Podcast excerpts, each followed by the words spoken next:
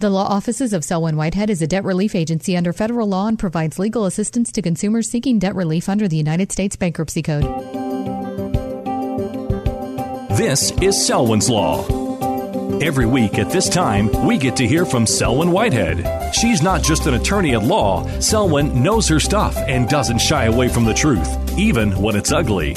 Her Bay Area practice focuses on helping her clients to manage their wealth through estate and tax planning, to managing their debt through reconstruction or bankruptcy. And now, it's time for Selwyn's Law. Good day and welcome once again to Selwyn's Law. My name is Selwyn Whitehead and I'm a California Bar Admitted Attorney, and I'm also a Bankruptcy Law Certified Specialist who's been certified by the State Bar of California's Board of Legal Specialization. In addition to my J D, I hold a couple of master's degrees in law. That is to say, I am both a master of the laws of taxation and a master of the laws of intellectual property.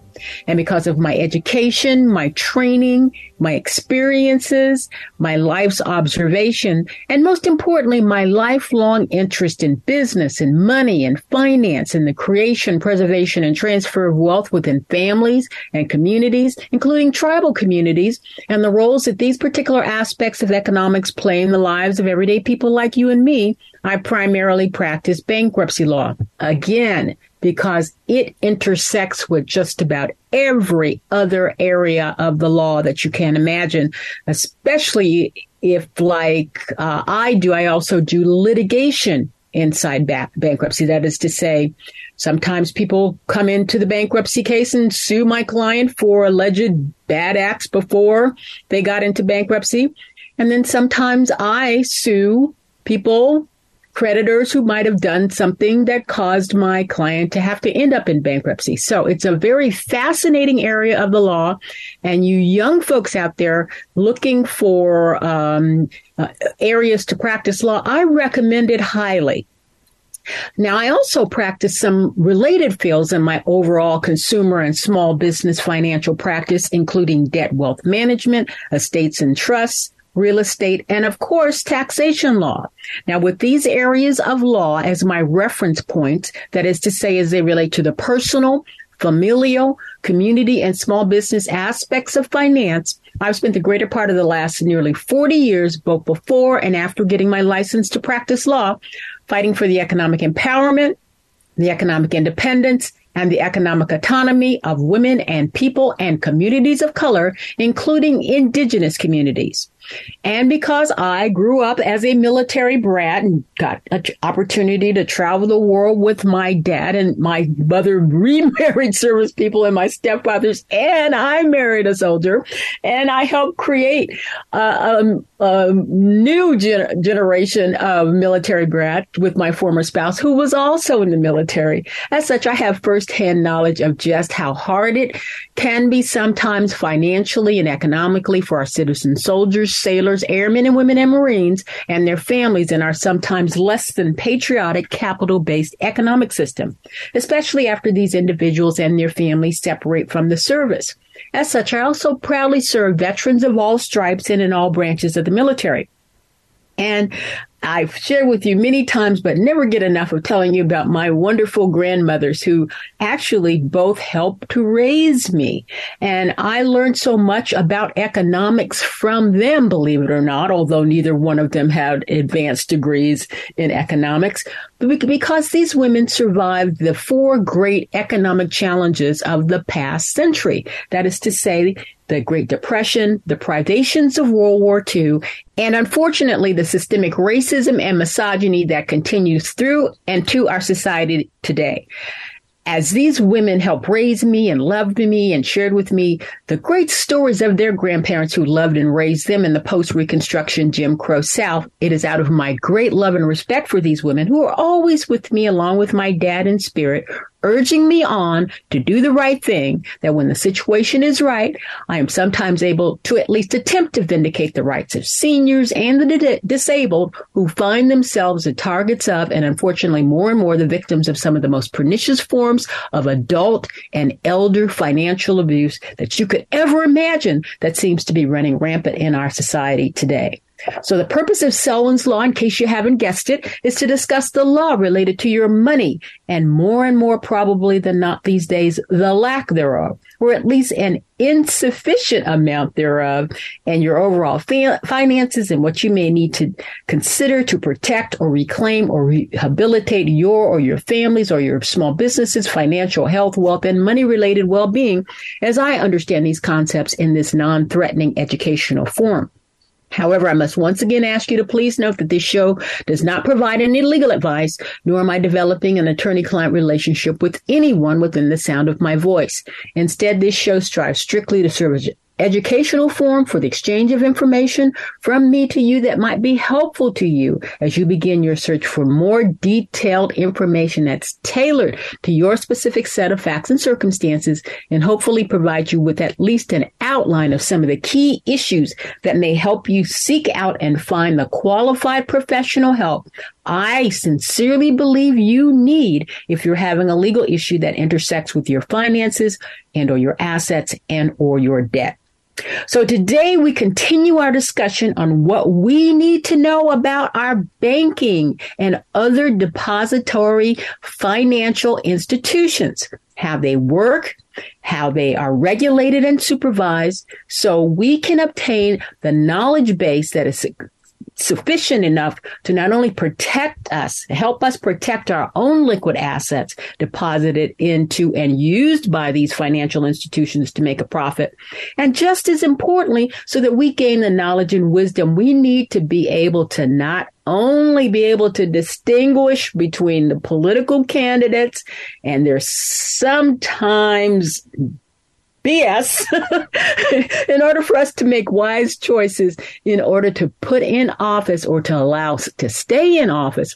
Only those politicians who care about and spend the time required to research and implement laws and perform the necessary oversight of the executive branch and independent agency heads that will ensure the safety and soundness of the institutions that house our money, and not let them waste their time with all this necessity. Narcissistic need to kind of like keep us looking at sparkly things like anti-wokeness and critical race theory.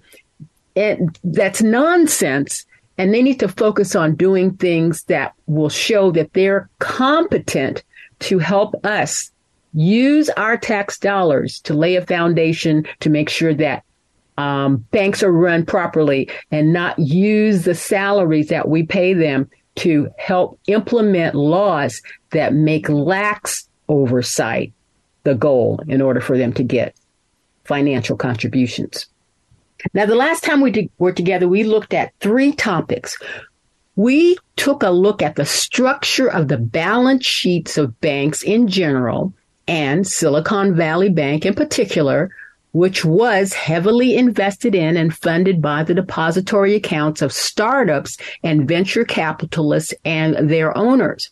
And because of its years of assisting both venture capitalists and venture capital-based technology companies get properly launched and sustained, including some run by women and people of color, the local business community on the whole believed Silicon Valley Bank to be a great place to have a banking relationship if you were in the technology sector, either as a venture capitalist or as a high-tech startup.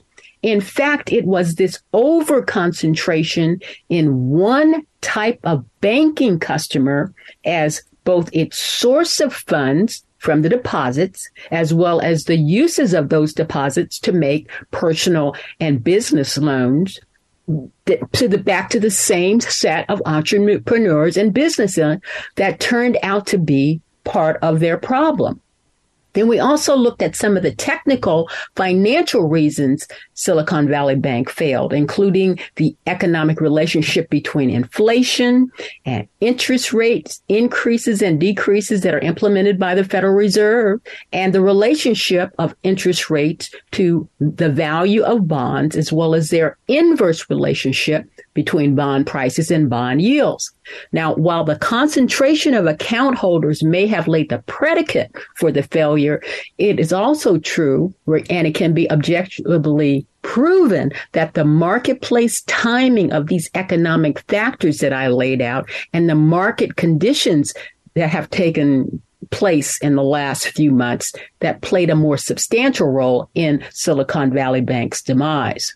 Now, then we looked at the fact that Silicon Valley Bank's parent, a company entitled Silicon Valley Bank, or S V B Financial Group, this past Friday, March seventeenth, twenty twenty-three, filed for bankruptcy, a Chapter eleven bankruptcy, um, and uh, after Silicon Valley Bank was taken over by its regulators. Now, you should know that it's not unusual for a bank holding company to file for bankruptcy after its banking subsidiary is placed into federal receivership. For example, well, we only have to look back to two thousand eight when Mo- Washington Mutual filed for Chapter eleven protection after its subsidiary, Washington Mutual Bank, collapsed, becoming the largest bank failure in the United States history.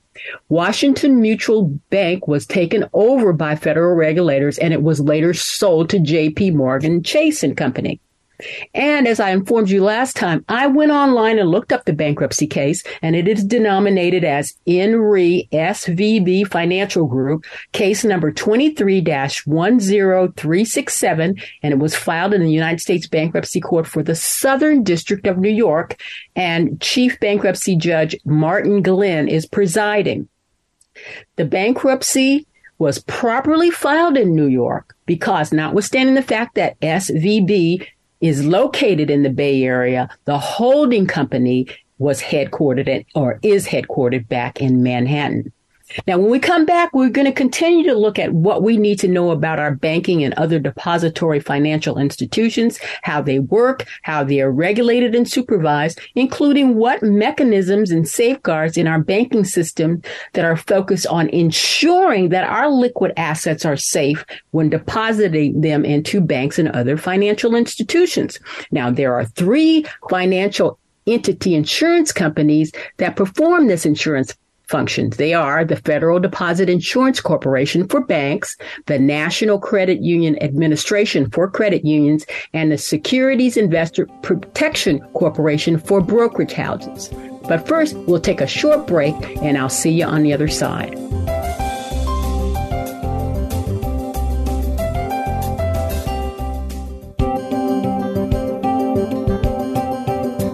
Now back to Selwyn's Law. Once again, your host, Selwyn Whitehead. Welcome back to Selwyn's Law as we continue our discussion by taking a look at what we all need to know about our banking and other financial institutions, especially those that handle our deposits, how they work, and how they are regulated and supervised, including what mechanisms and safeguards in our banking system that are focused on ensuring that our liquid assets are safe when we deposit them into banks and other financial institutions. As I said before the break, there are three financial entity insurance companies that perform these insurance functions. They are the Federal Deposit Insurance Corporation for banks, the National Credit Union Administration for credit unions, and the Securities Investors Protection Corporation for brokerage houses. But first, let's level set by focusing on just who regulates banks. It depends on how they are chartered. A chartered bank is any financial institution governed by a state or national charter. A charter is basically their articles of incorporation, which guide the bank's actions and ensure that they operate according to certain of its state and federal banking rules, and sometimes both. The idea of chartered banks came about in eighteen sixty-three by then President Abraham Lincoln, one of my favorite presidents, and his Treasury Secretary, Simon P. Chase. I wonder if he was related to the Chase family. They enacted the National Currency Act, which established the Office of the Comptroller of the Currency and authorized it to charter national banks. Then the next year, in eighteen sixty-four, the National Currency Act became known as the National Bank Act, which provided a national banking system. You should know that as of October thirty-first, twenty twenty-one, there were seven hundred seventy-nine active banks in the United States with a national charter, including ones that we all know about, such as Capital One and J P. Morgan Chase and P N C Bank and Santander Bank and T D Bank. Now, in the United States, chartered banks can, uh, again, be regulated by the state or reg- uh, federal government. Now, while state charters are controlled by state agencies, federal charters abide by um, federal regulations set forth by the Office of the Comptroller of the Currency, which is a division of the United States uh, Treasury Department, an agency of the executive branch, in which, you know, an Article two, uh, uh, um, a part of our United States Constitution, and it can be found, it, it, all the regulations. Regulations and laws can be found in what I call our big book of laws at Title twelve, Banks and Banking. So in the last few weeks, we've looked at t- Title uh, eleven uh, that deals with bankruptcy, and we've looked at uh, Title ten that deals with the military. So again, the big book of all of our laws, kind of like, you know, Moses coming down from the mountain, only these laws are made by regular human beings that are in Congress, are found in the United States Code. Now, banks can choose whether they like to be state or federally chartered. They may also convert from one type to another, and many times they do. But no matter under which government hierarchy they choose to be controlled, all state or federally chartered banks are required to maintain deposit insurance issued by the Federal Deposit Insurance Corporation, the F D I C. Now, the F D I C issues Uh, insures checking accounts, savings accounts, money market deposit accounts, and certificates of deposits up to two hundred fifty thousand dollars. The F D I C does not, however, cover c- stocks or mutual funds or annuities or securities or other financial products that a bank may offer.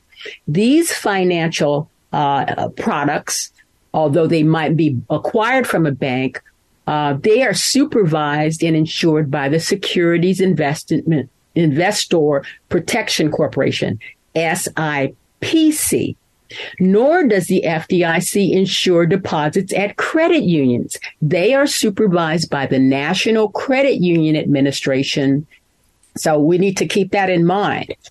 However, before we take a deep dive into these supervisory agencies, I want to hone in a bit more on Silicon Valley Bank.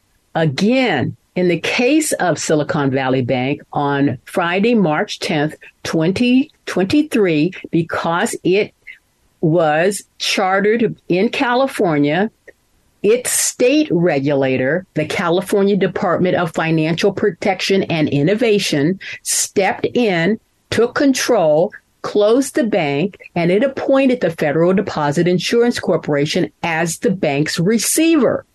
Now, in its role as the receiver, the Federal Deposit Insurance Corporation created a new entity, the Deposit Insurance National Bank of Santa Clara, and immediately transferred all of Silicon Valley Bank's insured deposits, that is up to two hundred fifty thousand dollars, to this new entity.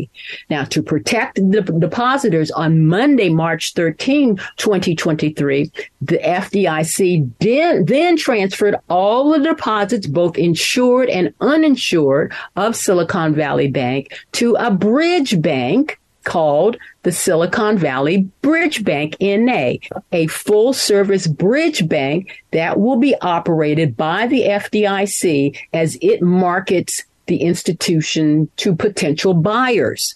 Now, while the deposit account under two hundred fifty thousand dollars Uh, in this bridge bank, they will be handled in a manner that was very similar to the way uh, S V, S V B handled those deposits. However, deposits over the two hundred fifty thousand dollars threshold will have to be sorted out through the receivership process, which is similar to, but very different from bankruptcy. The F D I C has established a website for you to go to and obtain update information if you were a c- client, a customer, a, a, a depositor Uh, of S V B, and you had monies over the two hundred fifty thousand dollars. That particular location is can be found at www.fdic.gov forward slash resources forward slash resolution forward slash bank failures forward slash failed banks, Silicon Valley Bank. Also, the F D I C uh, is asking that former S V B customers with deposit accounts over two hundred fifty to call this number, one eight six six, seven nine nine, zero nine five nine, to schedule a telephone appointment with an F D I C claims agent. Unfortunately, depositors can expect long hold times because there's lots of money and lots of people involved. Therefore, you might want to reach out to the F D I C by email and send an email to depositorsservices, plural, at F D I C dot gov. You can also access the F D I C's claims portal, which is located at https colon slash slash resolutions.fdic.gov forward slash claims portal. Now, the F D I C will have to thoroughly uh, review all of S V B's records and accounts to determine whether there will be significant assets on hand to cover all of the S V, S V B's deposit and lending obligations. There will likely be a delay in dispersing the funds at worst. Just as in bankruptcy, there may be a pro rata distribution to depositors. But then again, the Federal Reserve and the U S Treasury have stated publicly that all deposits, including those over two hundred fifty thousand dollars, will be covered fully and by via a mechanism where those who are insured by these particular uh, by the F D I C will have to do an allocation and increase premium, and, and supposedly none of our tax dollars will be used for this particular form of bailout. But we all should know that historically, under normal circumstances for similar situated smaller regional banks such as S V B that failed and had not been predetermined to be a systemically important bank to our overall banking infrastructure, in such cases, absent an acquisition and assumption of the deposit accounts by another bank, the excess over the limits were distributed. It was distributed over a timely process under the receivership program. That usually meant that if there were sufficient funds shortly after a bank's closure, an advanced dividend to the depositors who had deposited funds over the limits would receive a partial distribution. Then the depositors would receive something called a receivership certificate, setting forth the remaining amount of their excess underinsured deposits after the initial dividend payment was made. The information on the certificate is based on the books of the bank in question.